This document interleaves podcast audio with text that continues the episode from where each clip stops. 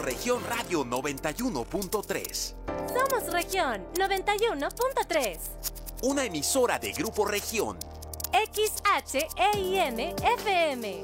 Transmitiendo con 25.000 watts de potencia desde Allende 202 Norte, piso 6, Colonia Centro. Desde Saltillo para todo Coahuila. Tu música suena en una región. Región Radio 91.3. Todo Coahuila, una región. Grupo Región.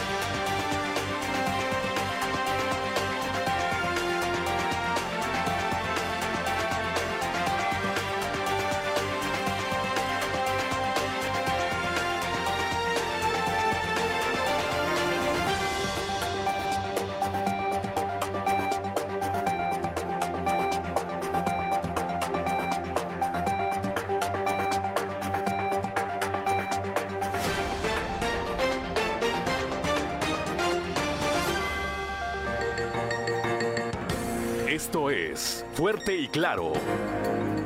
Transmitiendo para todo Coahuila. Fuerte y Claro. Las noticias como son. Con Juan de León y Claudia Olinda Morán.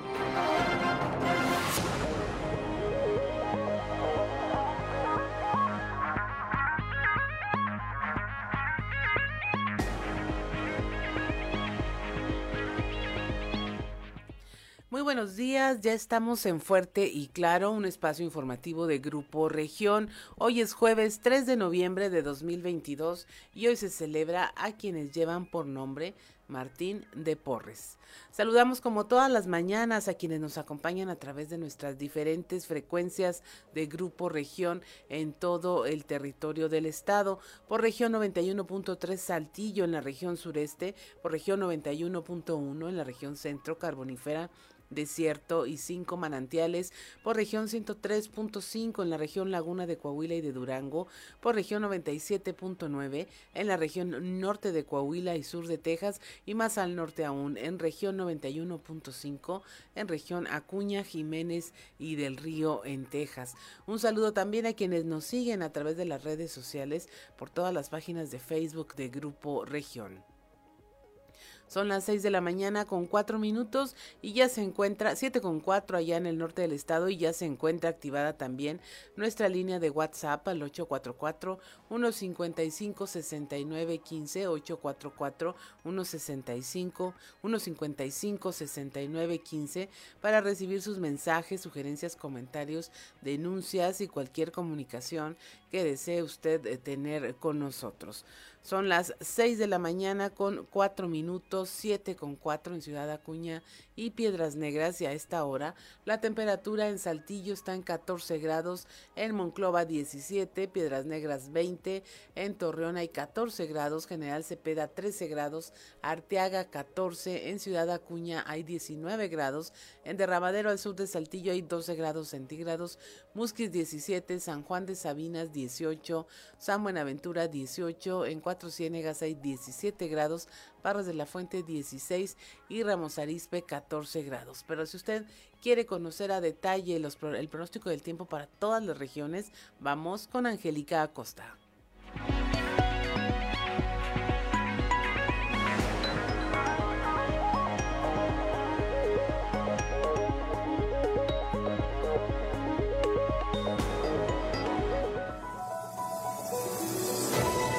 El pronóstico del tiempo con Angélica Acosta. Amigos, amigas, ¿qué tal? Feliz y maravilloso jueves. Ya estoy lista para darte los detalles del clima. En Saltillo viene temperatura súper agradable, máxima de 28 grados. Pon atención, mínima de 11. Durante el día mucho solecito, muy cálido, muy agradable. Por la noche un cielo totalmente claro y la posibilidad de lluvia 1%. Disfruta tu día. Vámonos ahora hasta Monclova, máxima de 30 grados. Regresan las temperaturas cálidas a Monclova. Mínima de 12 durante el día. Vamos a tener un cielo principalmente soleadito. Va a ser muy agradable, muy cálido. Por la noche un cielo totalmente claro y bueno, la posibilidad de precipitación 2%. Ahí está para Monclova. Excelente. En Torreón, Coahuila esperamos una temperatura muy cálida también. 35 grados como máxima mínima de 13 durante el día muy cálido. Mucho solecito, hay que mantenerse bien hidratado y por la noche de igual manera un cielo totalmente claro. 0% la posibilidad de precipitación ahí para Torreón. Muy bien, amigos, si usted va para Piedras Negras, ponga atención, máxima de 31 grados, mínima de 18 durante el día principalmente nubladito.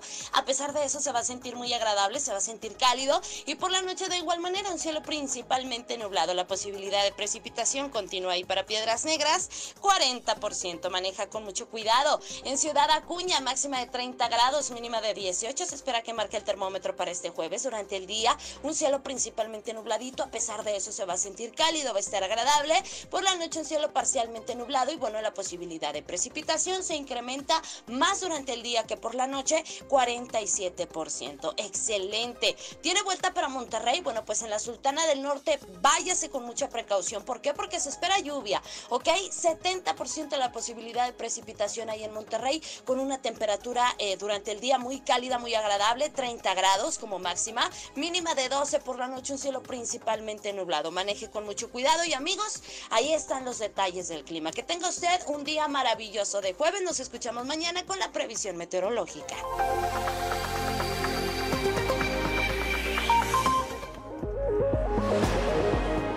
6 de la mañana, 7, eh, 6 de la mañana con 7 minutos, 7 de la mañana con 7 minutos, allá en Ciudad Acuña y Piedras Negras. Y es momento de escuchar al sacerdote Josué García con Dios ama.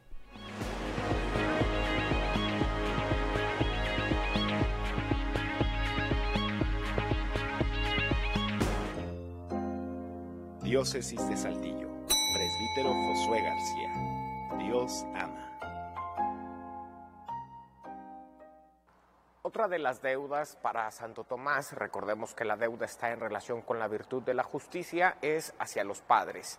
Y la virtud con la cual expresamos esta deuda es la piedad. En efecto, para Santo Tomás es necesaria la reverencia, el honor hacia los padres, puesto que ellos nos han engendrado, nos han creado, nos han dado una educación.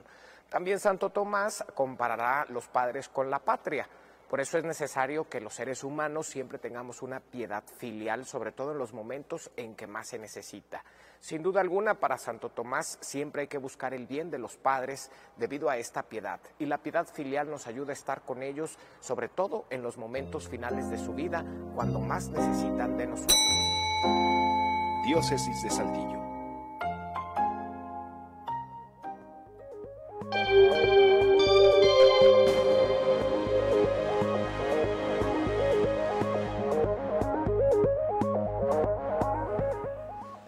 6 de la mañana con 9 minutos, 7 con 9 allá en Ciudad Acuña y Piedras Negras. Y si usted nos sigue a través de la radio, le invitamos a que vaya a nuestras redes sociales para compartirle este contenido de los tres videos más virales en esta sección llamada Sucedió en.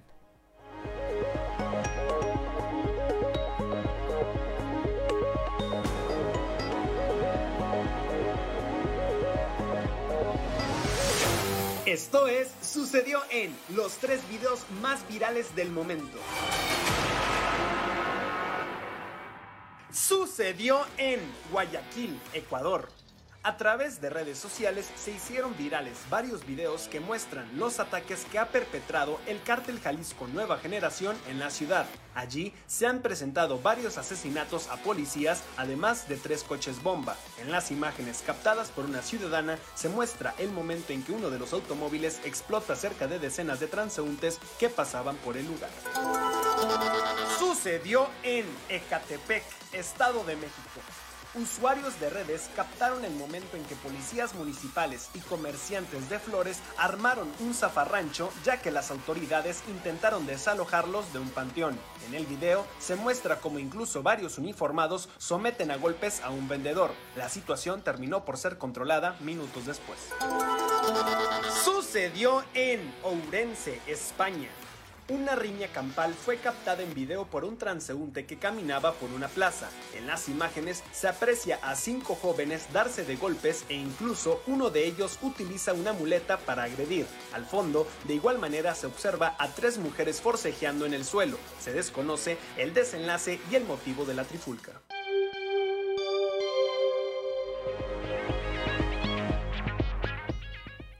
6 de la mañana con 11 minutos, 7 con 11 allá en el norte del estado y eh, vamos a dar paso a la información.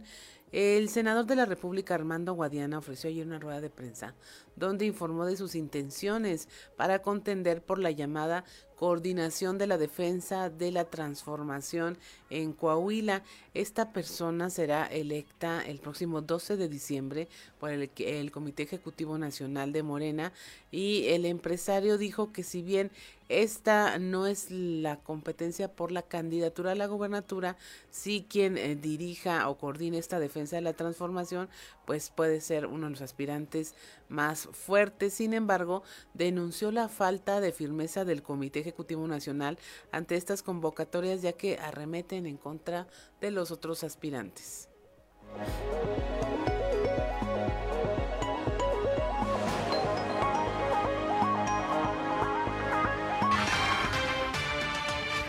Bueno, que bueno ya salió. Hay que recordar que la convocatoria es para nombrar a un de los comités de defensa de la cuarta transformación. Comités que estamos formando algunos de los aspirantes, nosotros lo estamos haciendo. Yo quiero, yo quiero ser coordinador de esto, pero una vez viniendo o abriéndose el proceso del primero de enero, pues yo quiero y tengo interés también, pero eso será en el otro proceso, no es ahorita. Sin embargo, hay algunas gentes o algunos aspirantes que desgraciadamente pues están violando la ley electoral del Estado. Porque si ustedes analizan la convocatoria que se emitió el día de ayer, este, pues está ajustada, todas las convocatorias las ajustan, el Comité Ejecutivo Nacional de Morena a, las, a, los, a la ley electoral de cada estado, en este caso a la ley electoral de Coahuila.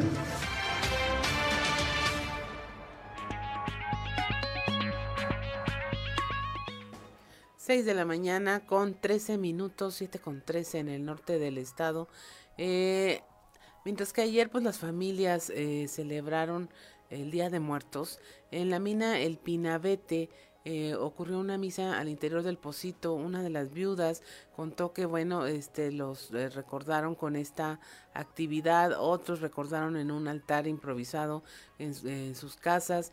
Pero la señora Angélica Montelongo Pérez, quien es hermana de uno de los mineros que no pudo ser rescatado de este pocito, Jaime Montelongo, dijo que a su hermano siempre lo van a poner en un altar eh, cada año donde se encuentran sus padres porque esta muerte les va a doler toda la vida. La información con nuestro compañero Moisés Santiago.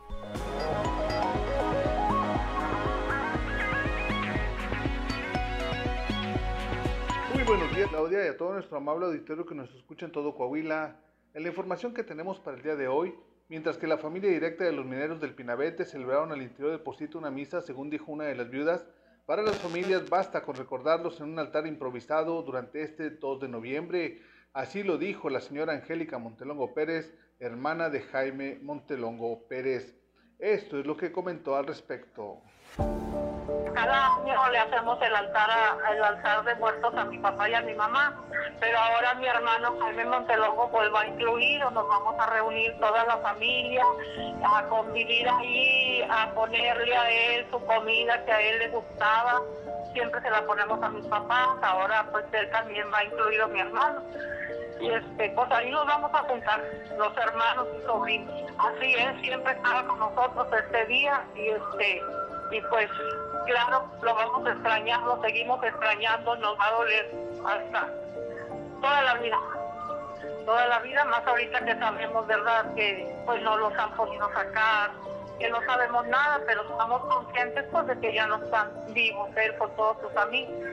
Entonces, este, pues ahí lo estamos incluyendo en el, en el altar de, en el altar que estamos, que están poniendo los Sí, cumplen tres meses. Tres meses exactamente. Esta es la información que tenemos para todos ustedes desde la región carbonífera para Grupo Región Informa, su amigo y servidor Moisés Santiago. Que tengan un excelente día.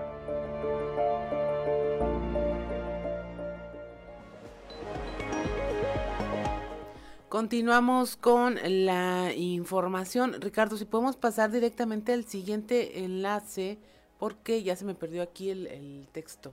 Así es, ¿es con quién, perdón? Con Guadalupe Pérez, por cierto, ella encontró allá una información en donde eh, pues una familia estaba visitando la tumba de su ser querido y encontró restos de huesos en una bolsa ahí, casi en la misma tumba de su familia. Vamos a escuchar la historia en voz de Guadalupe Pérez.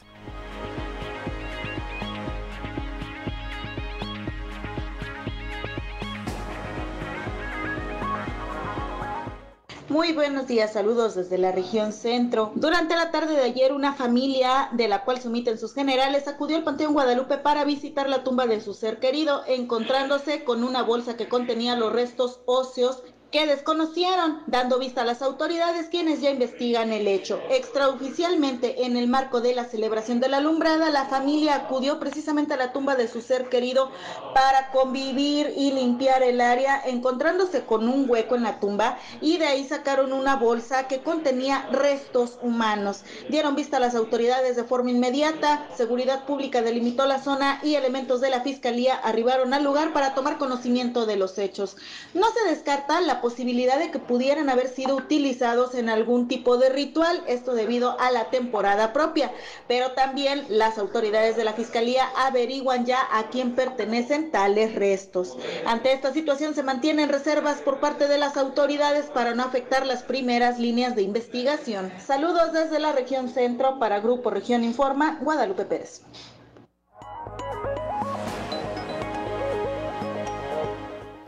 6 de la mañana con 18 minutos, 7 con 18 en Ciudad Acuña y Piedras Negras. Y vamos ahora aquí a la región sureste, donde nuestra compañera Leslie Delgado nos eh, averiguó qué tan caro sale morirse en estos tiempos. La muerte sigue siendo un tabú y prueba de ello es que el 98.5% de los mexicanos no tiene una previsión funeraria y por ende la gente no suele pensar en los gastos de prevención de la defunción propia o de un ser querido, por lo que la mayoría de las veces un suceso de este tipo puede tomar por sorpresa al bolsillo, pues para dar un descanso digno a quien se va al más allá, se puede llegar a gastar hasta 44 mil pesos por un espacio sencillo en una tumba y alrededor de 61 mil pesos por un nicho para colocar una urna con cenizas en el Parque Funerario Santo Cristo. Entre los trámites que se deben hacer cuando una persona fallece está la expedición del certificado de fallecimiento, el cual es totalmente gratuito. Posteriormente, la familia deberá solicitar una orden de inhumación o de incineración, así como el acta de defunción que debe emitir un juez del registro civil. Como último paso, se deben contratar los servicios funerarios, que mejor convengan según sean las creencias, costumbres, los deseos del difunto y el presupuesto que se tenga. Sin embargo, es de suma importancia verificar que cada uno esté debidamente registrado ante la Procuraduría Federal del Consumidor, la Secretaría de Salud, COFEPRIS y la Secretaría de Hacienda y Crédito Público. Ejemplo de ello es el servicio que ofrece una funeraria local, cuyo servicio básico tiene un costo de 9.050 pesos e incluye capilla de velación por 24 horas, ataúd metálico, embalsamamiento normal, preparación estética, servicio de carros y traslado local, cafetería, gestoría y asesoría del funeral, trámites de boletas y obituario en periódico local, y además ofrecen enganches desde 13 hasta 36 meses. Agregando el costo del lote para la inhumación, suma un total de 53.965 pesos pagando un enganche de 36 a 60 meses, mientras que en el caso de que opten por adquirir un nicho sencillo para las urnas con cenizas, el costo asciende a 70.115 pesos. Asimismo, este presupuesto no incluye el diseño de la lápida y la personalización de la misma. Finalmente, la Profeco recomienda leer detenidamente el contrato y observar que el proveedor informe claramente los términos y condiciones para la adquisición del servicio. Informó para Grupo Región Leslie Delgado.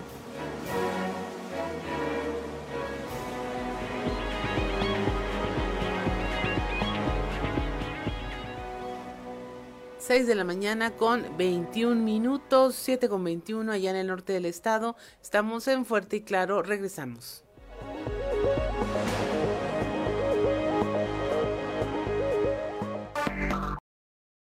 Si usted nos sigue a través de la radio, escuchó La playa de la oreja de Gogh, eh, que casi la conocen también como la canción más bonita del mundo así se le conoce también.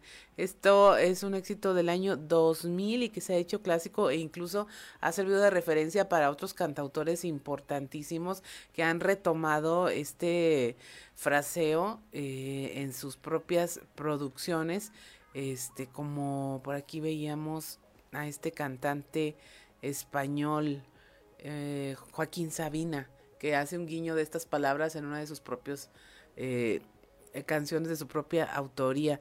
Pero bueno, esto vamos a seguir escuchando a la oreja de Gogh a lo largo de este programa y por lo pronto pues le presentamos nuestra portada del día de hoy del periódico Capital, un medio de Grupo Región, en donde le hablamos de esta eh, del senador de la República Armando Guadiana, quien ya dio a conocer sus intenciones formalmente de contender por la llamada coordinación de la defensa a la de la transformación de la 4T en Coahuila, mismo que va a ser electo el próximo 12 de diciembre por el Comité Ejecutivo Nacional de Morena. El empresario y senador dijo mostrarse seguro de competir por la candidatura de Coahuila en miras a las elecciones de 2023, pero también denunció la falta de firmeza y deseo en las convocatorias eh, preelectorales de su propio partido, ya que dice arremeten en contra de los otros participantes. También le hablamos de cómo al día en todo el país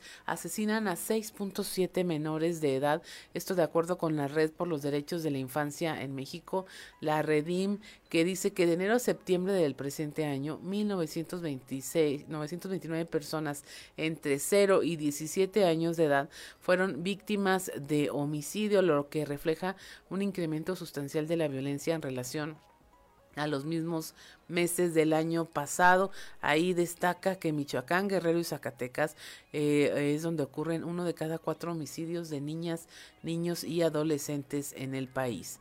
También le hablamos de cómo el alcalde Chema Fraustro agradece al gobernador Miguel Riquelme los beneficios y apoyos que brinda su administración a las familias de miles de saltillenses. En coordinación con los 38 municipios, Coahuila mejora y amplía los beneficios sociales. Esto lo señala el gobernador Miguel Riquelme, quien dijo que lo mismo se llevan a cabo obras de pavimentación de calles o de rehabilitación de bulevares, como la entrega de o, techumbres o perforación de pozos de agua. Le hablamos también de cómo la mina El Pinabete pues se convirtió prácticamente en un sepulcro para 10 eh, de los mineros fallecidos en este lugar y cómo se llevaron a cabo las celebraciones por el Día de Muertos en este sitio en AMSA, ya en la región centro, detienen a cómplices de desfalco. Esto a partir de las denuncias de Altos Hornos de México, solventadas con pruebas y peritajes de la Fiscalía del Estado.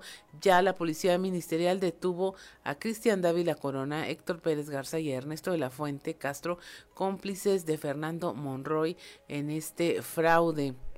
Hayan también en la región centro una tumba con restos óseos ajenos. Una familia que acudió al Panteón de Guadalupe en Monclova encontró una bolsa con estos restos humanos semienterrados, semienterrados ahí justamente en la tumba que visitaban. La bolsa tenía en su interior un cráneo y algunos huesos que se presumen humanos. Ya hay una investigación. Le hablamos también de la niñez sin nombre, estos niños que no son registrados y que según la Dirección del Registro Civil, pues existe una gran cifra negra de menores que no tienen ni nombre, ya que aunque se han hecho los cruces con la Secretaría de Salud respecto a cuántos niños nacen y cuántos se registran, pues hay diferencias entre estas cifras, lo que pues da señas de que hay un... Eh, muchos menores que no son registrados. Son las 6 de la mañana con 31 minutos, 7 con 31 allá en el norte del estado y es momento de escuchar qué se dice en los pasillos.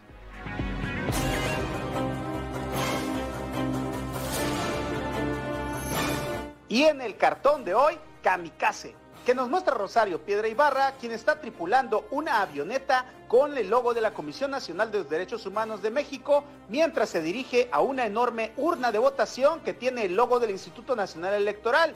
Y Rosario nos comenta, observen cómo destruyo una institución. Hoy, en punto de las 11 de la mañana, se celebrará en el Instituto Electoral de Coahuila la sesión solemne en la que el hidrocálido Rodrigo Germán Paredes Lozano asumirá las riendas del árbitro electoral de Coahuila, relevando a Gabriela de León Farías, quien tuvo a su cargo la organización de los procesos electorales en los últimos años. Dicen que de León tiene la mira puesta en una magistratura en el Tribunal Electoral del Estado, donde despacha Sergio Díaz Rendón, con quien ha tenido algunas desavenencias del nuevo presidente del IEC se puede decir que es un hombre de carrera, formado prácticamente en el Instituto Nacional Electoral, en el que se ha desempeñado durante prácticamente toda su vida profesional. Le tocará, entre otras cosas, llevar las riendas del proceso electoral del año próximo y asumir la defensa de los árbitros electorales ante los embates de la 4T por desaparecerlos. Los niños necesitan un héroe. Durante su visita a Coahuila, el secretario de Gobernación, Adán Augusto López Hernández, se sintió tan contento con el recibimiento que adelantó que espera volver para cabildear más adelantito la reforma electoral y la reforma eléctrica, temas en los que los legisladores federales de Coahuila por ahora se han pronunciado en contra. Y es que con la polarización que existe respecto al odio que le tiene AMLO al INE de Lorenzo Córdoba Vianello, la discusión de la reforma electoral se va a tensar aún más. Habrá que ver cómo negocia o extorsiona Morena a la oposición para lograr su cometido. Pues allá en Campeche dicen que Laida Sansores tiene montañas de documentos que le ha hecho llegar al CISEN de manera anónima para ventilarlos en los martes del jaguar. En su momento veremos y diremos. Solo buscas el beneficio propio. Ayer se les vio muy contentos compartiendo el pan, la sal y la fritada allá en un famoso restaurante al norte de la ciudad especializado en cabrito al regidor morenista de Ramos Arispe, Ariel Maldonado Leza, su esposa, la diputada Lisbeth Ogazón Nava y al exauditor superior del Estado, Armando Plata Sandoval quien renunció hace algunos meses al cargo para, dijo en aquel entonces, dedicarse a la academia. Mientras, en un salón de ese mismo restaurante, el senador Armando Guadiana Tijerina, acompañado por la vieja guardia de Morena en Coahuila, representada por Guadalupe Céspedes y Raúl Lleverino, anunciaba su intención de no dejarse ganar la candidatura de ese partido para el próximo año. Con la cercanía del proceso electoral empiezan ya a moverse las piezas, los acomodos, las amistades y sobre todo los intereses. ¿Amigo o enemigo? Enemigo. enemigo. No, idiotas, es un pichón. ¿Amigo o enemigo? Amigo, amigo. No, no, no, no, no, no, amigo. No, es enemigo.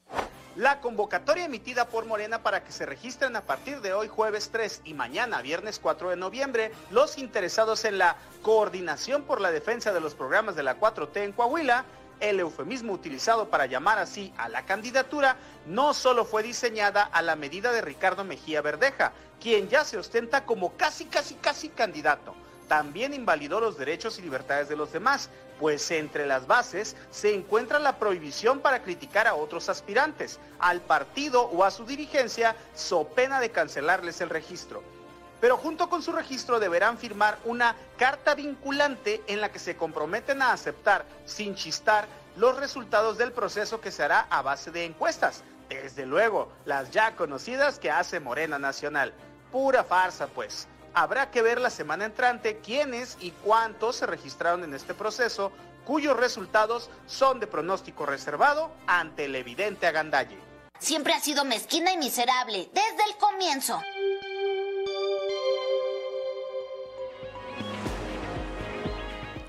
6 de la mañana con 36 minutos, 7 con 36 allá en la región norte del estado y es momento de irnos a un resumen de la información nacional.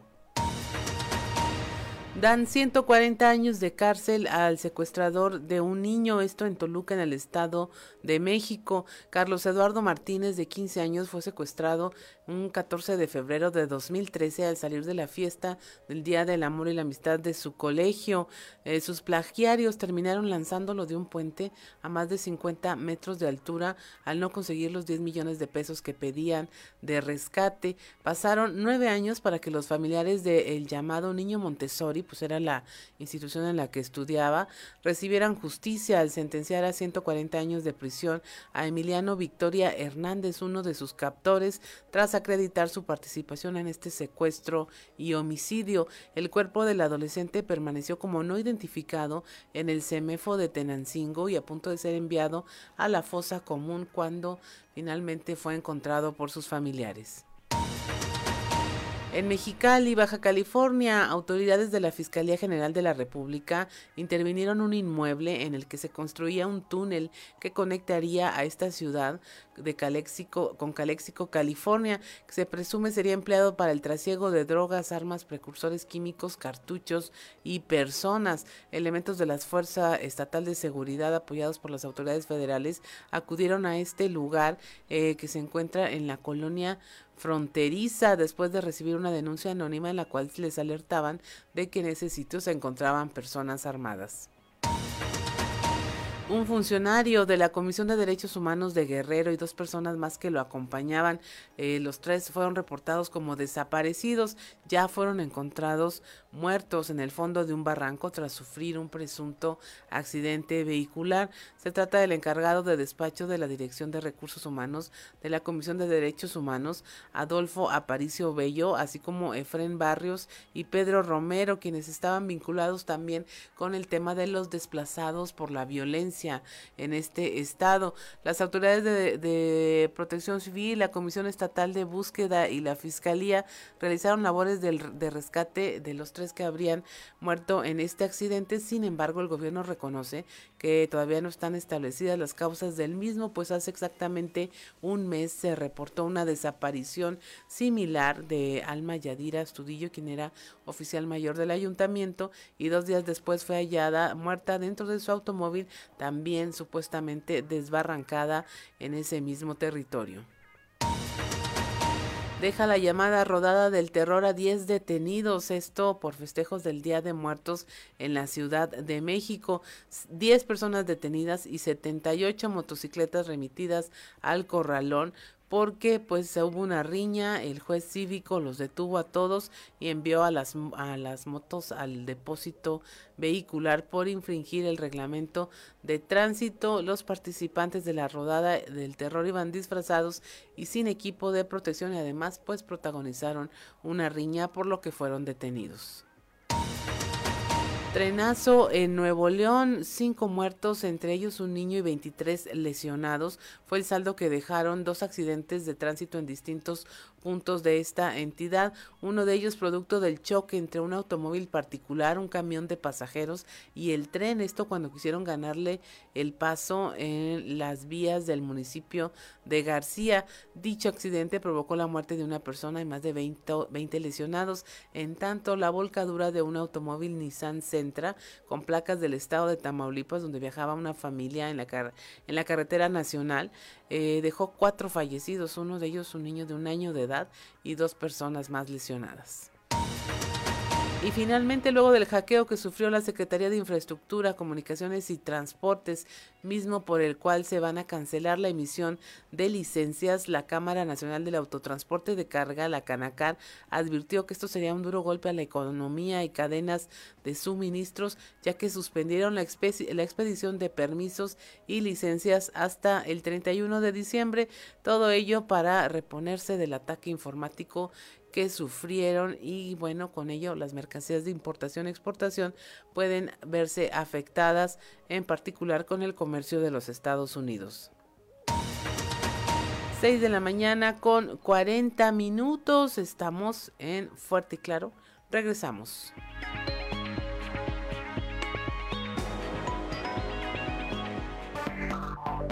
Enseguida regresamos con Fuerte y Claro. 7 con 46 allá en Ciudad Acuña y Piedras Negras. Y si usted nos sigue a través de la radio, escuchó a la oreja de Van Gogh con Rosas. Este es su intérprete original, ¿no? Amaya Montero.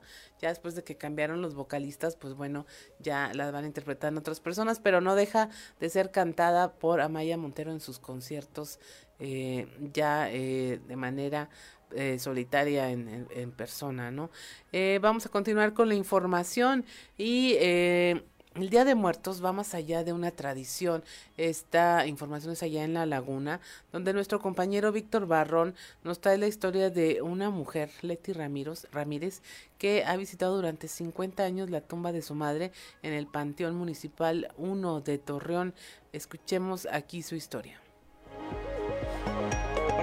Hola, ¿qué tal amigos de Grupo Región en temas de la comarca lagunera? Tras visitar durante más de 50 años la tumba de su madre en el Panteón Municipal 1 de Torreón, para la señora Leti Ramírez queda claro que si bien la festividad del Día de Muertos representa una tradición de gran arraigo, evidentemente hay otros componentes esenciales como el amor y la unión, los cuales permiten seguir honrando durante décadas la memoria de un ser importante.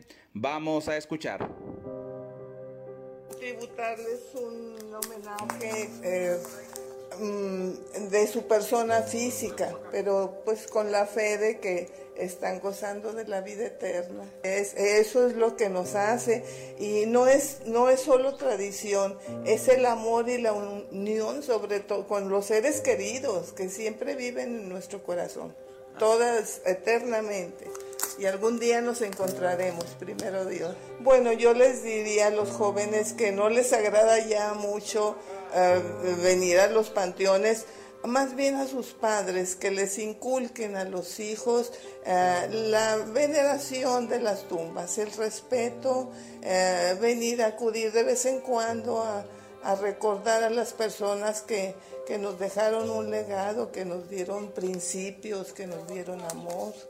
Y, y, eso es que los padres que les inculquen para que ellos deseen venir a ver a sus seres que se vayan yendo. Esto es todo en la información. Desde La Laguna reportó Víctor Barrón. Un saludo a todo Coahuila. 6 de la mañana con 49 minutos, 7 con 49 en el norte del estado. Cambiamos de giro informativo. La Dirección del Registro Civil admitió que en Coahuila existe una gran cifra negra de menores que no son registrados. El no registrar a los menores está ligado siempre a delitos como la trata de personas y otras omisiones. La información con nuestro compañero Néstor González.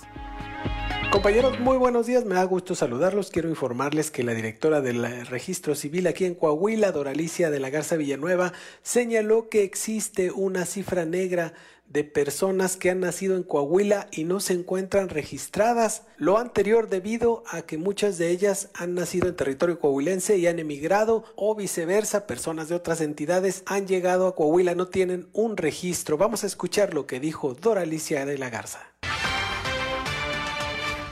hay rezago, rezago en menores, eh, pues es una, es lamentablemente el, dato imposible de conocer, ¿verdad? Porque al, no haber eh, una estadística vial, pues no son, son invisibles para la sociedad. Tenemos nosotros un cruce que hacemos con eh, la Secretaría de Salud, sin embargo, pues no es muy certero porque hay muchos niños que aún y cuando nacen en Coahuila se pueden ir a registrar a otro estado, entonces, o viceversa, ¿no? Que nacen en otro estado y se registran aquí en Coahuila, entonces no es un dato muy exacto. A pesar de eso, estamos nosotros muy por encima de la media nacional en cuanto al tema de registros de nacimiento. Es generalmente en municipios grandes, principalmente en, en Torreón, en Saltillo, en Acuña, en Piedras Negras, obviamente por razón de nacimiento, razón de registros de nacimiento. Regresamos con ustedes. Muy buenos días. 6 de la mañana con 50 minutos, 7 con 50 en Piedras Negras y Acuña.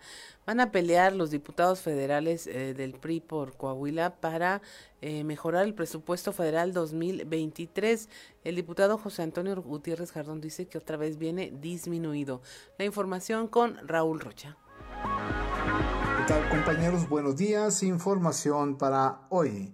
El presupuesto federal de 2023 para Coahuila viene una vez más disminuido en todos los rubros, por lo que los diputados federales del PRI esperan ser escuchados para mejorarlo, menciona el diputado José Antonio Gutiérrez Jardón. Nomás, mire, nomás, donde le busque, el tema de salud. No hay recursos para la salud, nomás simplemente lo que ya viene etiquetado. No hay recursos para la reactivación económica, ni un solo peso. Cuando vivimos épocas de pandemia y que si algo le apostó nuestro gobierno o el gobierno de nuestro gobernador fue apostar el tema de, la salud, al grado de invertirle hasta los hospitales de la federación, ¿eh? a, los hospitales del Seguro Social, del ISTE, eh, de, de, dotar de, de, elementos para poder salir adelante con el tema de la pandemia. Entonces yo espero que sean sensibles, porque la realidad es que ha sido muy desgastante en el tema presupuestal, el, el no llegar a ningún acuerdo y que, vengan, que manden el presupuesto al Ejecutivo y no le cambie nada. Por ejemplo, para el campo el campo también tenemos un problema tremendo en Coahuila, que no solamente se junta con el tema de la sequía, sino que también quitaron todos los problemas que fortalecían el campo. Y el campo coahuilense pues, es un campo muy competitivo que también requiere recursos. Esta es la información para el día de hoy. Buen día. 6 de la mañana con 52 minutos, 7 con 52. En días pasados, eh, los médicos de Coahuila recibieron una invitación por parte del gobierno federal para ser reclutados y participar en la convocatoria para médicos especialistas.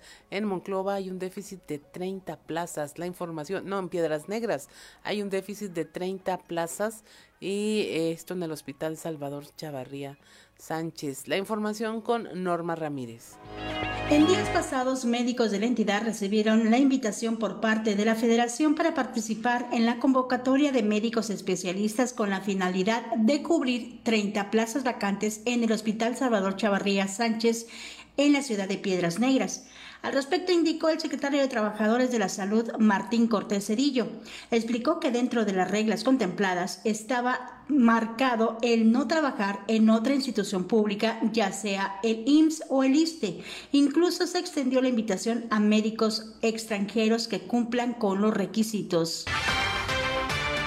Sí, aquí lo que estamos esperando es porque como la plataforma, como les comento, es a nivel nacional, estamos esperando a este, los, las personas o los médicos que se inscribieron, se les asignó un folio y ver cuántos médicos pueden ser este, canalizados aquí al hospital, ¿verdad? Recordar que aquí tenemos este, un déficit aproximado de 30 médicos de las diferentes especialidades. Presentaban el candado de que no laborar en otra institución pública, ¿verdad? Eh, ya sea IMSS o, o, o el ISTE. Eh, en ese sentido, por eso este, se manejó que pudieran ser también médicos este, extranjeros, especialistas con título y cédula que tuvieran su pasaporte mexicano vigente y que dominaran el idioma, ¿verdad? ¿Esto podría desalentar esta convocatoria? Pudiera ser en, en gran manera, ¿verdad? Este, que pues ya médicos que estén laborando en otras instituciones no se les haga tan atractivo este, pues dejar, si más si ya tienen una seguridad, ¿verdad? Como con una base. Para Fuerte y Claro, desde Piedras Negras. Norma Ramírez.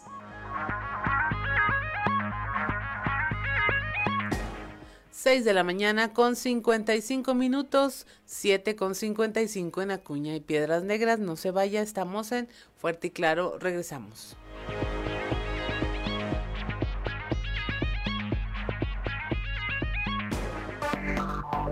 Enseguida regresamos con Fuerte y Claro.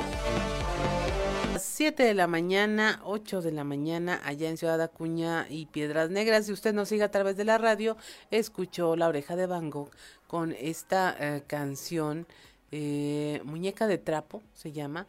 Que mire usted, todavía en esta en esta década, en este siglo, algunas estaciones de radio latinoamericana la censuraron porque la acusaron de satánica por este tema de los versos que dicen me abrazaría al diablo sin dudar, mis ojos son dos cruces negras, cuando dice eh, el grupo, bueno, que todo eso es metafórico, es una forma de decir las cosas, incluso se grabó una versión en italiano adaptada por Eros Ramazzotti y era, este, bueno, la incluyó en su disco como la pista número 13, o sea, como si hiciera falta ponerle más sazón a esto. Estábamos escuchando a la oreja de Van Gogh. Mire, este, pues como siempre hay gente que pone cosas raras en los tweets, vamos a presentarle porque siempre, siempre hay un tweet. La austeridad es uno de los principales discursos de la 4T, tanto que el presidente López Obrador ha mencionado que con tener un par de tenis es suficiente. Sin embargo, en varias ocasiones hemos visto a los aplaudidores morenistas envueltos en escándalos por su modo de vida. Y es que esta semana le tocó al diputado federal Gerardo Fernández Noroña, quien se le vio haciendo compras en un supermercado gourmet. Allí fue increpado por varios comensales que le cuestionaron su presencia. Ante esto, el también admirador del gobierno cubano y venezolano afirmó vía redes sociales que lo que proponen es la segregación para que no tengan que lidiar con gente del pueblo.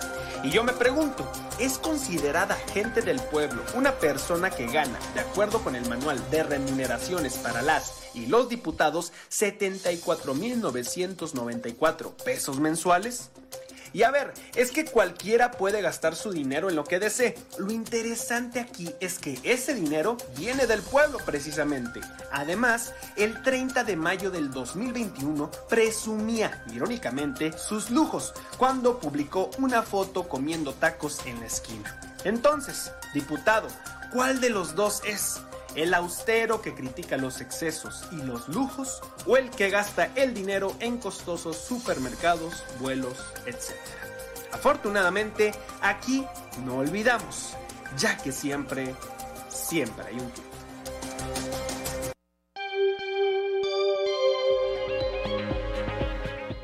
7 de la mañana con 3 minutos, 8 de la mañana con 3 minutos en Ciudad Acuña y Piedras Negras. Y precisamente allá en el norte, en Piedras Negras, se va a grabar un documental eh, sobre eh, un cantante de eh, este género de los narcocorridos. Esta es una producción de la plataforma VIX el 5 y 6 de noviembre van a estar en Piedras Negras filmando la historia de Rubén Castillo Juárez, el pingüino mayor así llamado, que eh, van a tener locaciones en cantinas como Maracumbé, La Fortuna, el Patio Ladies Bar y el Mercado Zaragoza. Esta información, pues bueno, eh, dicen va a ser un viaje musical en el pueblo que cuenta sobre el México Bronco. Esto lo afirmó Rubén Castillo Juárez.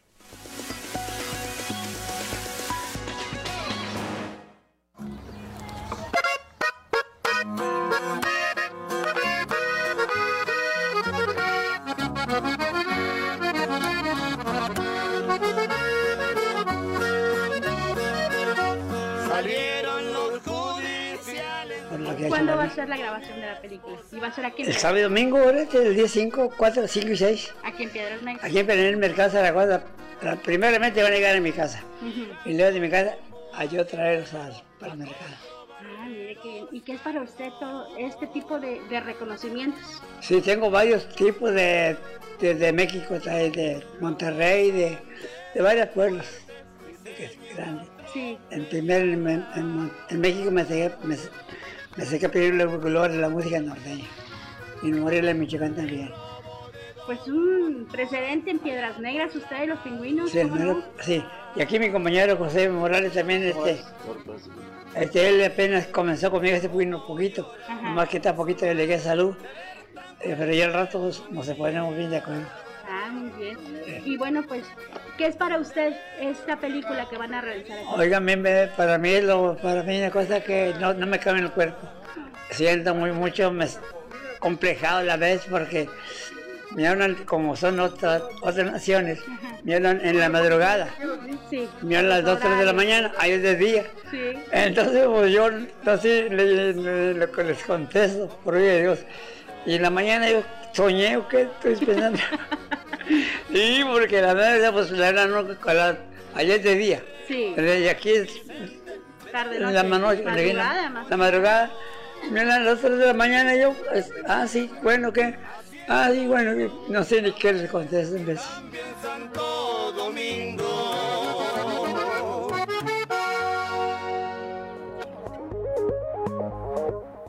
Siete de la mañana con seis minutos. La líder moral del PRD, Maritelma Guajardo Villarreal, dijo que su partido va a dar un respaldo total al Instituto Nacional Electoral que está consideró bajo amenaza en la pretendida reforma electoral impulsado por el gobierno federal.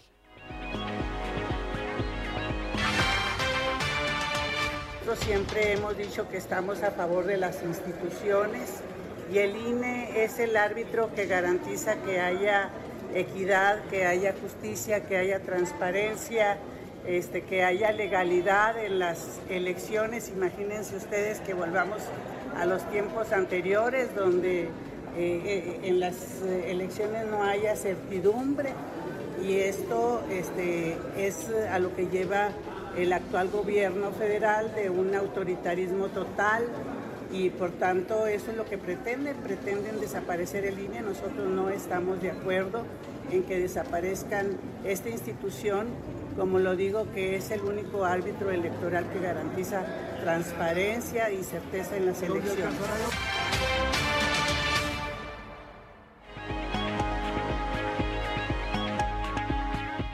7 de la mañana con 8 minutos, 8 con 8 allá en el norte del estado. En opinión del presidente de Coparmex Laguna, Jorge Leopoldo Reyes Casas, la reforma electoral que impulsa el Ejecutivo Federal busca debilitar al INE y pues van a salir a la defensa del árbitro electoral.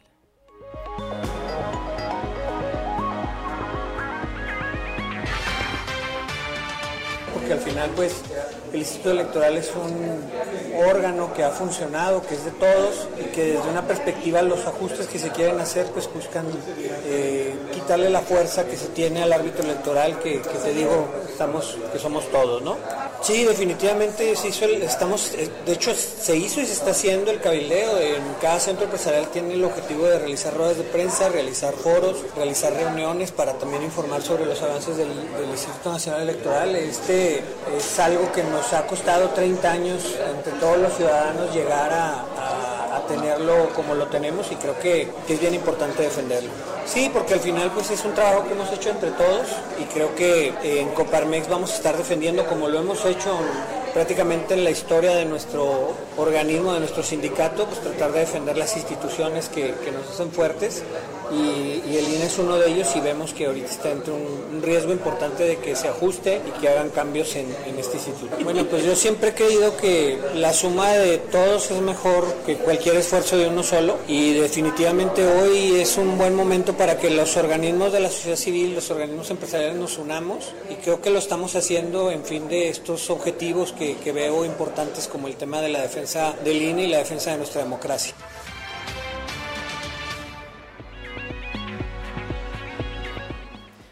7 de la mañana con 9 minutos, 8 con 9 allá en el norte del estado, dirigida a personas en condición vulnerable como lo es la población femenina en situación de violencia o las personas con discapacidad temporal o permanente. Este 4 de noviembre se va a celebrar la Feria del Empleo Municipal e incluyente. Se van a ofertar más de mil vacantes. Esto lo anunció la titular de Desarrollo Económico en Torreón, Kena Yáñez Martínez.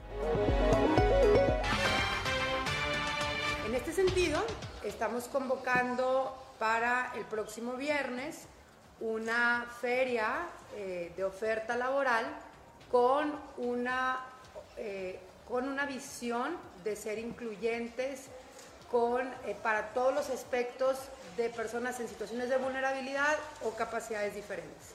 Vamos a estar ofertando más de mil plazas ¿sí? con empresas que estuvimos trabajando con ellos para que tengan eh, esta apertura ¿sí? y que con mucho gusto comentamos que son Autosistemas de Torreón, eh, Soriana Centro, el Hotel Gran Plaza, las tiendas Oxxo, Conbugas, Coppel, la Sociedad Educativa de México en el Instituto Stanford, Kirby Mex, Born Warner Delphi, los mariscos Guarichip, perdón, Beneficencia Española de la Laguna, que es el Sanatorio Español, y Secols.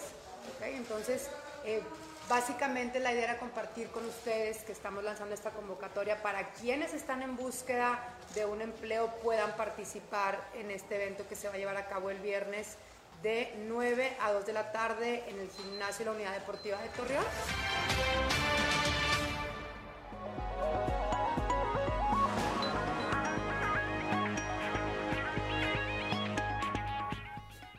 7 de la mañana con 11 minutos, 8 con 11 allá en el norte del estado. Y me da mucho gusto platicar esta mañana, conversar con Norma Pérez Reyes. Ella es titular de los Centros de Integración Juvenil y eh, queremos charlar con ella de un, de un tema que seguramente usted ha estado escuchando las últimas semanas, de cómo es que en las instituciones educativas pues han descubierto que venden algunas golosinas o dulces que contienen, contienen alguna sustancia estupefaciente en postres, eh, brownies, en dulces de este tipo y pues para saber qué es lo que está pasando y cómo podemos eh, prevenirnos de este tipo de situaciones. Muy buenos días, Norma Pérez Reyes.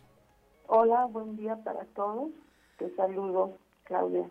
Eh, pues muy agradecida de que esté con nosotros esta mañana y eh, preguntándole si han detectado ustedes esta situación. Nos hemos enterado de que hay escuelas que han sancionado a muchos estudiantes e incluso llegado a la expulsión porque se encuentran que llevan, por ejemplo, brownies con marihuana a la escuela para su venta y consumo. Sí, así es. Yo creo que ahorita desafortunadamente el, el que haya este tipo de de prácticas entre los jóvenes, pues yo creo que también como, como lo hemos venido comentando, tiene que ver con la baja percepción del riesgo que ellos tienen en relación a, los efectos y a las situaciones en las que en las que se pueden poner en, en, relación al, al riesgo de su salud. Y entonces, pues yo creo que aquí lo más importante siempre va a ser, como, como lo hemos venido comentando también la supervisión y, la cercanía con los padres de familia en, relación a este tipo de prácticas y también el poder dialogar en casa los riesgos tan grandes que, se pueden dar con, con este tipo de situaciones. Igual también eh, últimamente han detectado, eh, por ejemplo, que, que la, eh, la sustancia, que las sustancias sean cada vez más atractivas para tanto para niños y para jóvenes. Se, han comentado también eh, que en las fronteras pues se, ha identificado que también hay pastillas de colores muy llamativas y que inclusive se pueden confundir con, con dulces que comúnmente pueden eh, consumir los niños y los jóvenes. Y aquí la sospecha es que puedan también, eh, eh, además otra sustancia que anda, este, pues ahora sí que entrando al, al consumo en nuestro país es el fentanil.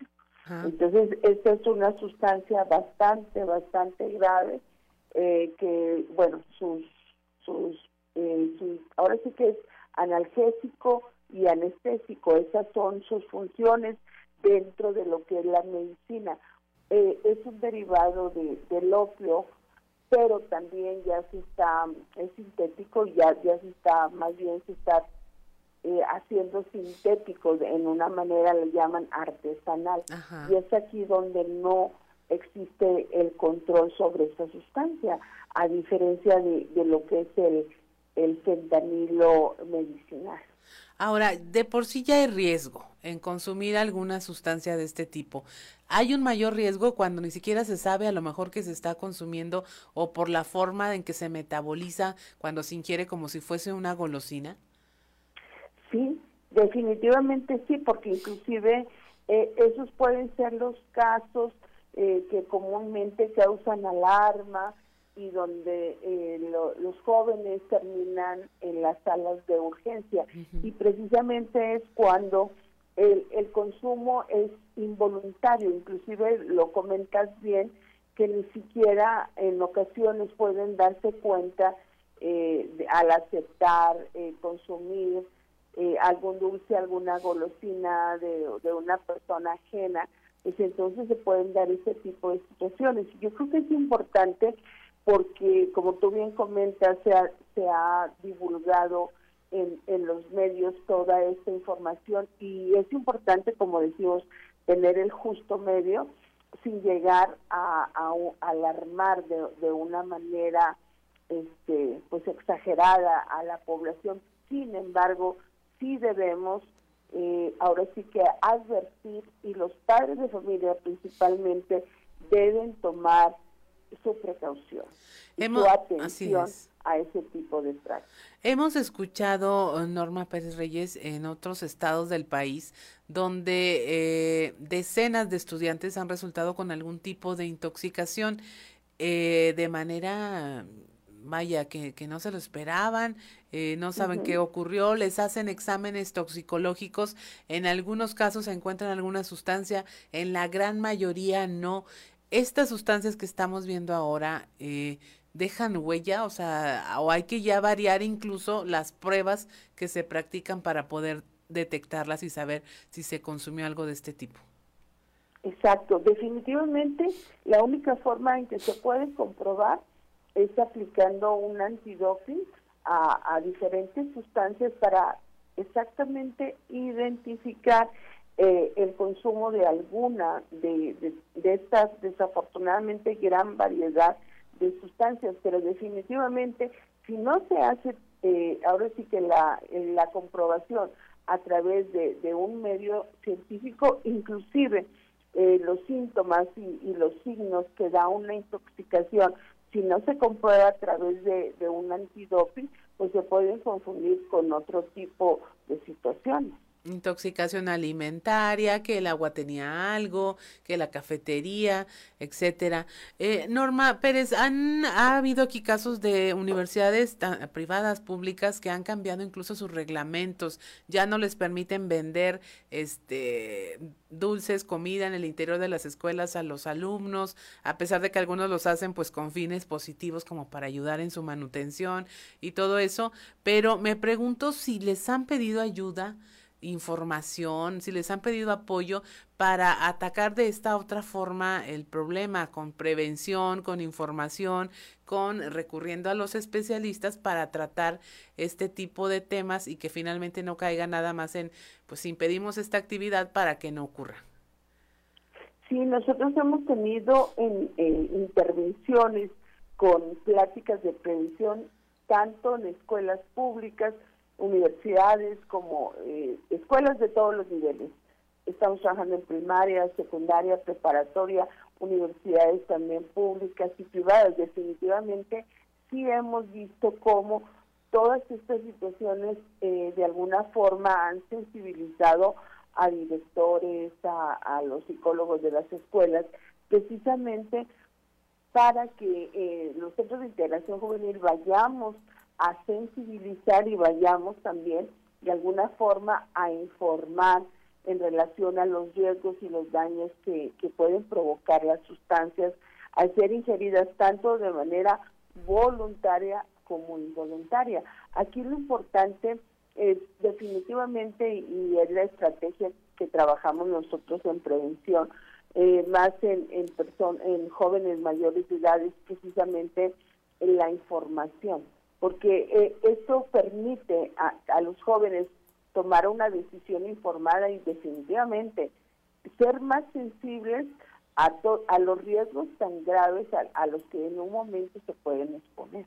Así es. Pues muchas gracias, como siempre, Normalicia Pérez Reyes. Estamos agradecidos de que nos eh, acompañes en este tipo de conversaciones, porque sabemos que nuestros escuchas se las van a llevar a su casa, a su mesa de conversación, y habrá una mejor forma de combatir todas estas adicciones y prevenir sobre todo estos casos que luego se pueden volver lamentables. Muchas gracias y te deseamos que tengas un excelente día. Gracias y pues nuevamente a los padres de familia como siempre y, te agradezco pues la, la actitud y la forma en que tú tomas el tema en relación a, a informar principalmente a los padres de familia y que definitivamente estén atentos a toda esta situación. Gracias. Gracias, muy buenos días. Siete de la mañana con 21 minutos, ocho con 21. Estamos en Fuerte y Claro. Regresamos.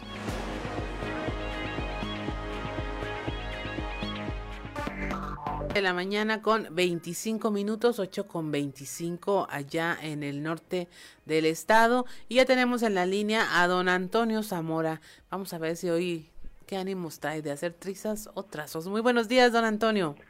Buenos días, eh, Claudia, buenos días a las personas que nos escuchan a esta hora. Fíjate que eh, soy muy dado a entrar a, lugares donde hay gente, nada más para, para ver qué escucho, qué oigo. Porque no falta la señora que le dice a su compañera ahí en la fila del banco que a ella le huele el estómago y la, y la señora que acaba de conocer ahí, pues le responde que ella tiene el mismo dolor, pero por la espalda, ¿no? Haz de cuenta que cuando vas al Seguro Social a, a la consulta, y pues se ponen a platicar ahí la gente que llega y todos cuentan todos sus males. Y, e igual, eso sí, con el cubrebocas puesto para evitar contagios de ese tipo de cosas, ¿no? O contagiar a alguien.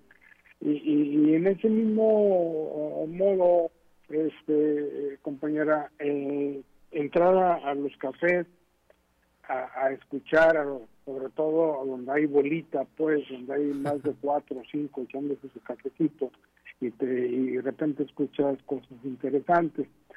Como por ejemplo en la mesa de ayer que estaba un grupo de, de, de chavorrucos eh, eh, hablando de la reconstrucción de México que, que requiere, que es necesaria, eh, necesario el apoyo de, todos los mexicanos, que pero que por eso no es necesario hacer, o más bien que por ello es necesario hacer una amplia convocatoria a la sociedad para que unidos se integren en un frente común para juntos impulsar un país incluyente y con más oportunidades para el desarrollo que se ha negado en los últimos cuatro años. Eh, hay un señor ya entrado en años, este, calvo pues también para más referencia, que a lo mejor no debe estar escuchando ahorita, no lo sé de cierto, pero en, en estos momentos yo creo que existe una super libre, dijo, a lo, a lo que llamaremos Morena contra Morena, que anuncia el divorcio de la 4T a más de, 10 años de su creación. Cierto que Morena es la primera fuerza a nivel nacional, pero además es uno de los partidos que más espectáculos entre sus liderazgos y, y simpatizantes tienen. En menos de cinco años que ganaron la presidencia y de ahí pasaron a ganar 20 gubernaturas, que parece que les ha afectado a sus militantes y el aumento de poder, Claudia, los orilló a tener más peleas internas y la formación de grupos disidentes en Morena, pues desde su creación dieron la bienvenida a políticos priistas, panistas, paradistas y sindicalistas, pero no buscaron el cobijo del partido en el poder por comulgar con su ideología, más bien entraron en busca de un cargo público. ¿Cuánta razón la de estos contertulios que normalmente se reúnen a eso de las seis de la tarde en un conocido restaurante por el Boulevard Pape, ¿no? Porque te encuentras a sabios de la política sin ser políticos, claro. Así es. Y bueno, ¿y habrá alguna buena idea por ahí que usted diga, mire, sí se les prendió el foco? La, la, opinión de, de, esas cuatro o cinco personas de ayer es que eh, se debe respetar al INE, que el INE no debe desaparecer, porque entonces sí eh, sería la debacle del país desde el punto de vista político. Y, por lo visto mencionó uno de los reunidos que a mí se me hace que los de Morena tienen miedo a la, a la elección del 2024, creen que, o, ya están viendo la posibilidad de que pueden ser derrotados y entonces eliminando al INE este, van a poder hacer lo que ellos quieren y, y que la de ese año pues sea una elección de Estado como normalmente se hizo allá en los 70, 80, más o menos. Eh. Así es, y pues es que definitivamente en esas mesas de café, pues sí se retrasa, eh, retrata el, sentir eh, de la comunidad. De alguna u otra forma salen a flote las ideas y todos los puntos de vista ahí coincidiendo y pues que son temas que están de alguna manera en la esfera pública, pero cuando se conversan ahí en corto, pues tienen como mayor sustento. Y aparte está, es muy rico estar escuchando conversaciones. Es como un voyerismo, pero auditivo. un, un, este, ¿cómo se dice? pues, de oídas. Sí, así es. No, no, de mirar, sino de escuchar. Así es. Pues muchas gracias, don Antonio Zamora. Ya eh, nos escucharemos el día de mañana y pues como siempre le deseamos que tenga un excelente día. A, no tarde en llegar el, rector de la Universidad Autónoma de Coahuila a Monclova a las 11 de la mañana y mañana platicaremos de ello. Eh, perfectamente, don Antonio. Muchas gracias. Hasta luego.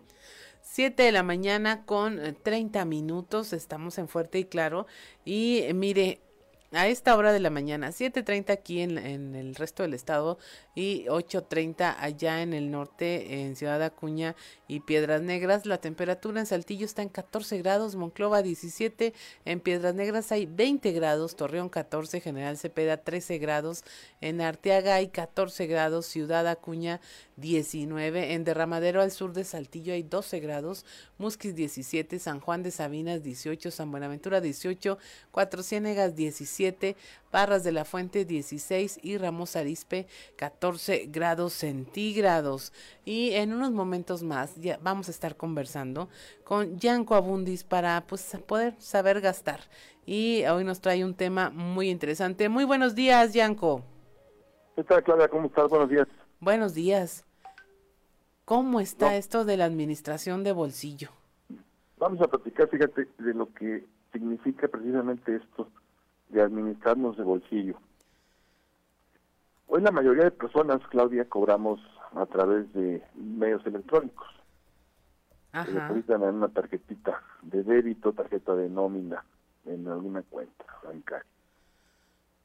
Y tenemos la mala costumbre, un porcentaje elevado de personas, de ir al cajero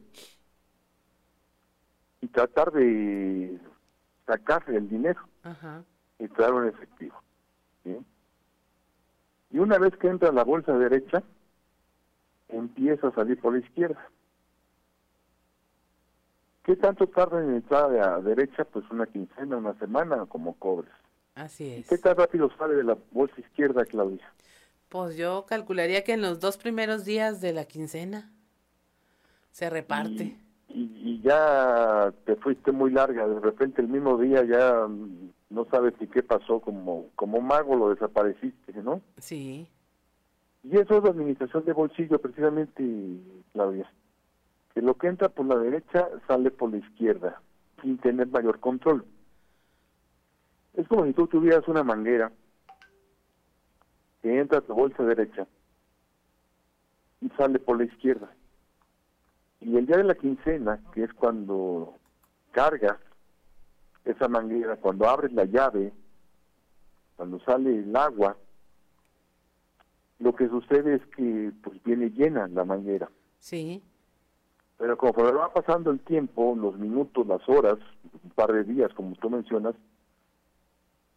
pues la manguera se vacía y está seca.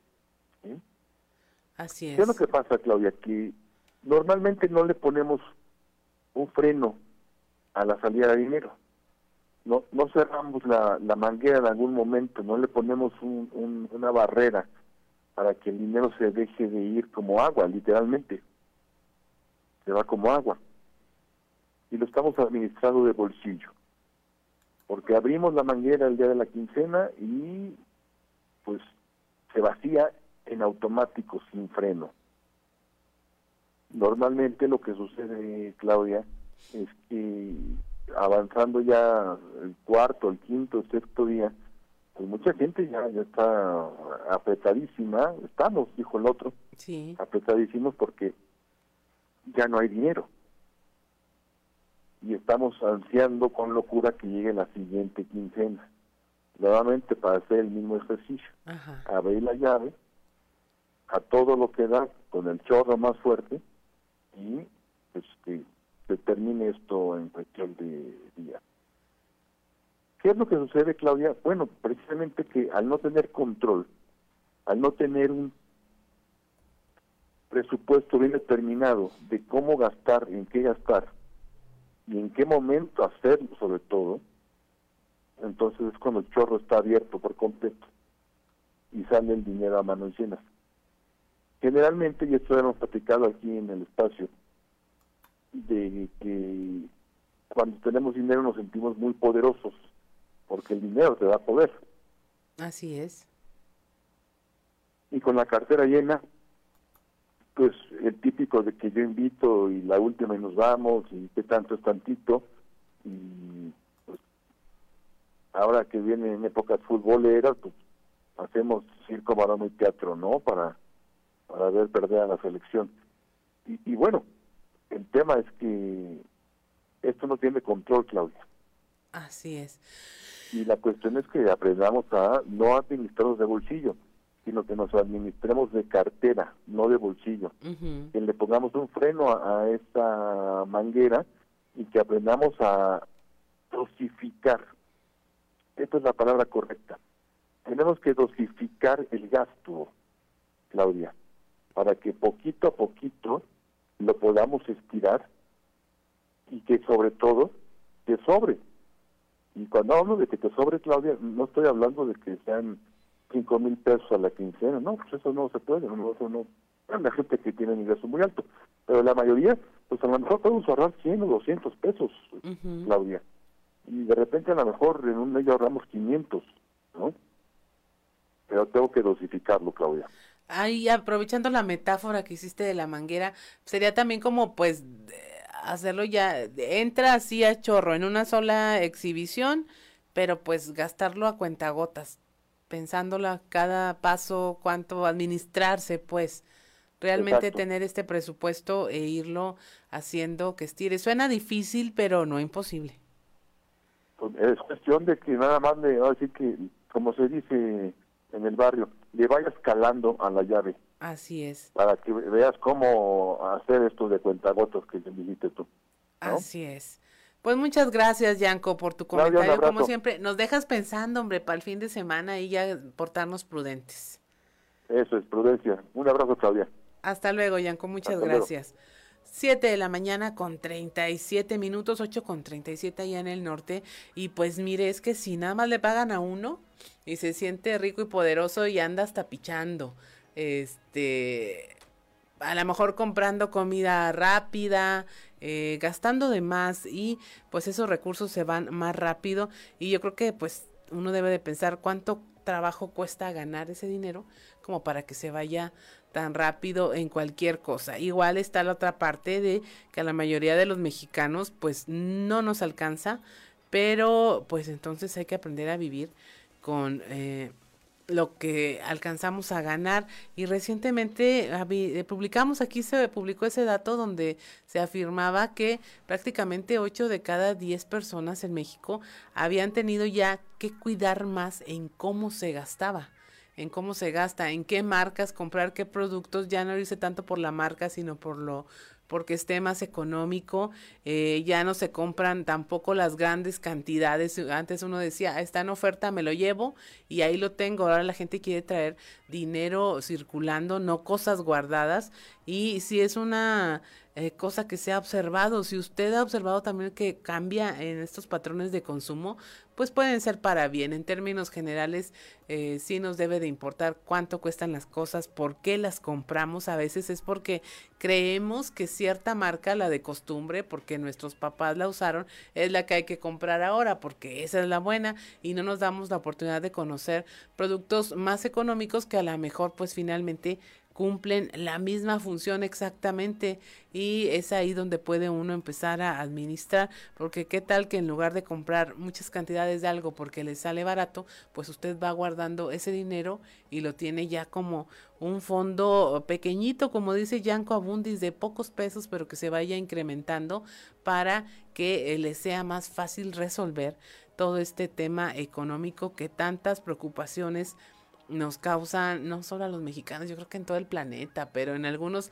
les enseñan a administrar desde chiquitos y en otros pues nos enseñan prácticamente a replicar los patrones de consumo y de gastos que ya tenemos. Si no, nada más piénselo cuando están en supermercado frente a algún producto, cuál es, cómo hace su decisión de compra, o sea, basado en el empaque, basado en lo que, en qué es lo que siempre ha comprado, basado en el precio, este, piénselo y verá que sí tenemos como muchas cosas que marcan el cómo gastamos y no siempre tienen un fondo en donde realmente la economía sea lo que prevalezca. Son las 7 de la mañana con 40 minutos, 8 con 40, estamos en Fuerte y Claro, regresamos.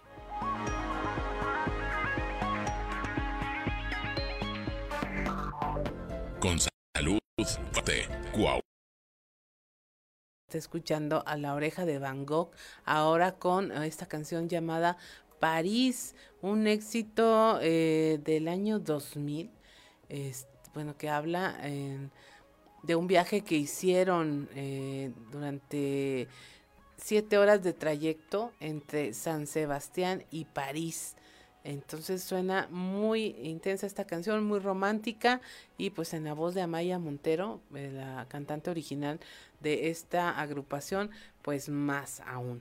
Eh, en estos momentos ya eh, 7.46 de la mañana, 8.46, ya tenemos en la línea a Ricardo Martínez desde Parras de la Fuente, pues que nos va a contar qué ocurrió ayer en el Día de Muertos, Ricardo Martínez. ¿Qué tal? Muy buenos días, Claudia Lina Morán, eh, saludándote desde Parras de la Fuente, pues un poquito malos, un poquito aquí con gripa, eh, pero reportándonos de manera oportuna para informarle a, nuestra gente que sintoniza día a día Grupo Región. Te platico que el día de ayer por la tarde, cerca de las 5 de la tarde, elementos de la Cruz Roja de Parras de la Fuente acudieron al Panteón de San José, eh, donde se reportaba a una persona lesionada. Primeramente se informó que se trataba de una persona caída de su propia altura. Sin embargo, por ahí, al llegar a acudir la información, eh, se trató de una, una mujer de aproximadamente 40 años de edad, quien eh, dio pues por ahí un, paso eh, sobre una, una de las tumbas que, que se encuentra en este panteón de San José, eh, pues ahora sí que las malas condiciones de esta tumba ocasionó que pues cayera hasta el fondo y se ocasionara una posible fractura de tibia y peroné. Algunas personas que se encontraban ahí en el lugar trataron de auxiliarla, mientras que otros más pedían el apoyo de los elementos de la Cruz Roja, quienes al final de cuentas fueron eh, los que auxiliaron elementos de la Cruz Roja y también personal que se encontraba ahí en el Panteón de San José, y también reconocer la labor de seguridad pública que también ayudaron, ayudaron ahí en las maniobras. Eh, se inmovilizó a la persona eh, en esta de esta lesión porque sí se veía un poquito de, deformidad y pues obviamente fue trasladada a un centro médico de la ciudad. Por ahí pues luego de, conocer la ciudadanía esta información están pidiendo que se amplíe un poquito más este panteón municipal, ya que eh, pues ahora sí que ya es un espacio muy reducido por el que tienen que transitar eh, los ciudadanos cada vez que, que se llegan las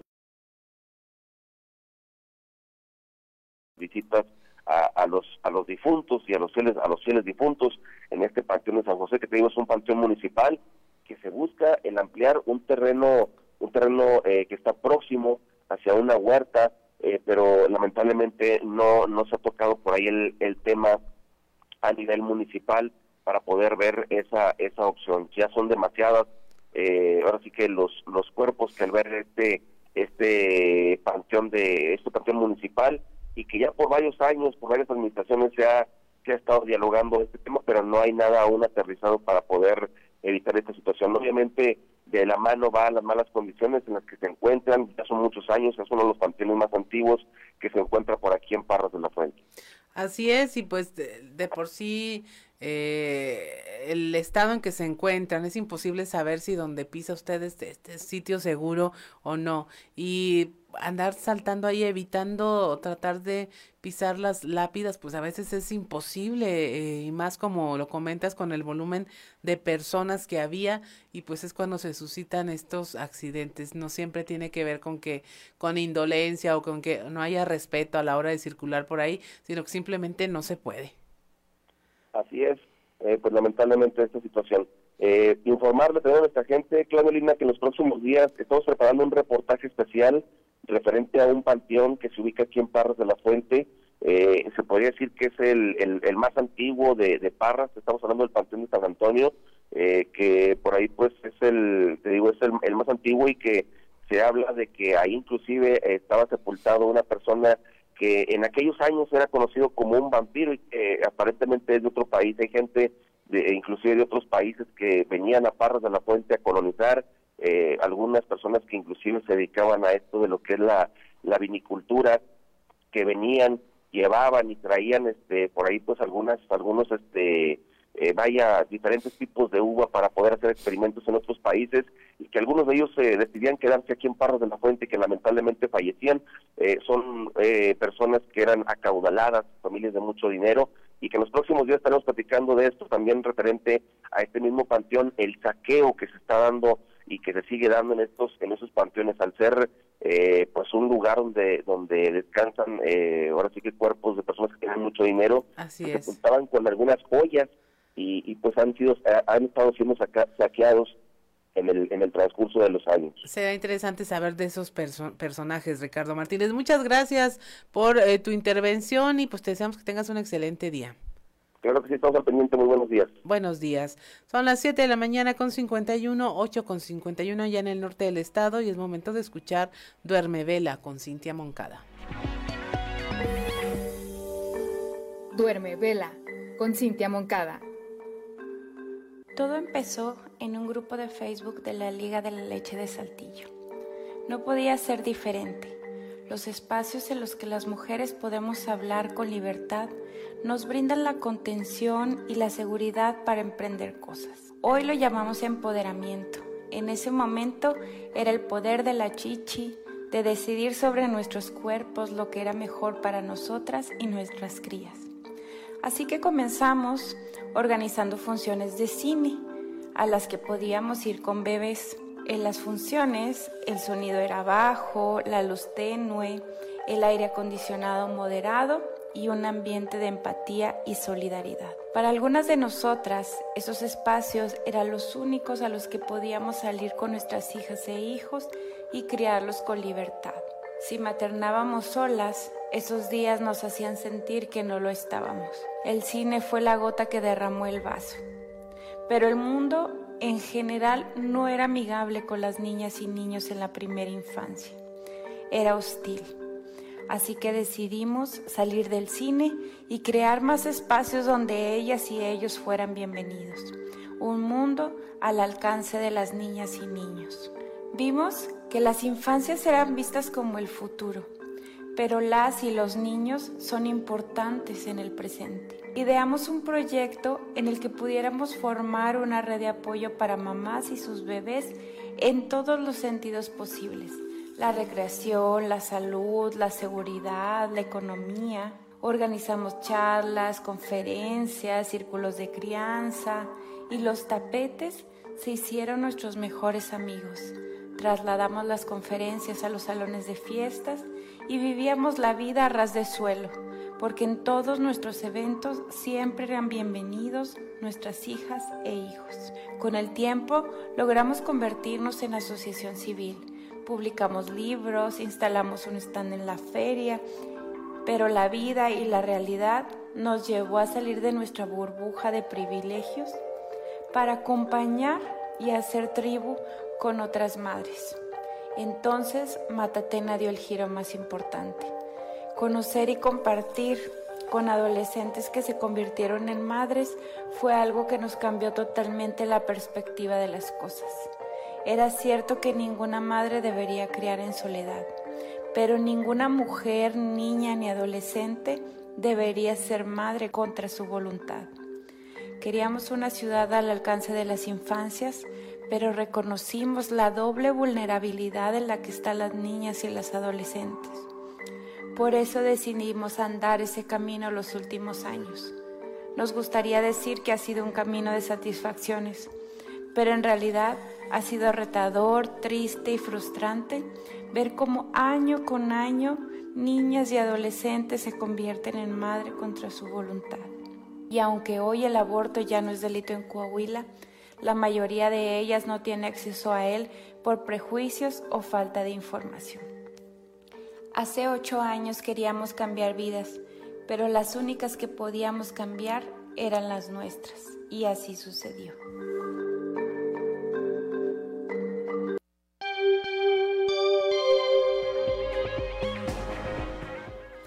7 de la mañana con 55 minutos. Le damos las gracias por habernos acompañado el día de hoy. 8 con 55 allá en Piedras Negras y Acuña. Eh, no nos queda más que agradecerle su atención y pedirle que se mantenga informado en el resto de los espacios informativos y noticiosos de Grupo Región. Esto eh, fue fuerte y claro. Mi nombre es Claudio Lina Morán y le doy las gracias a nombre de todos nuestros compañeros aquí en cabina.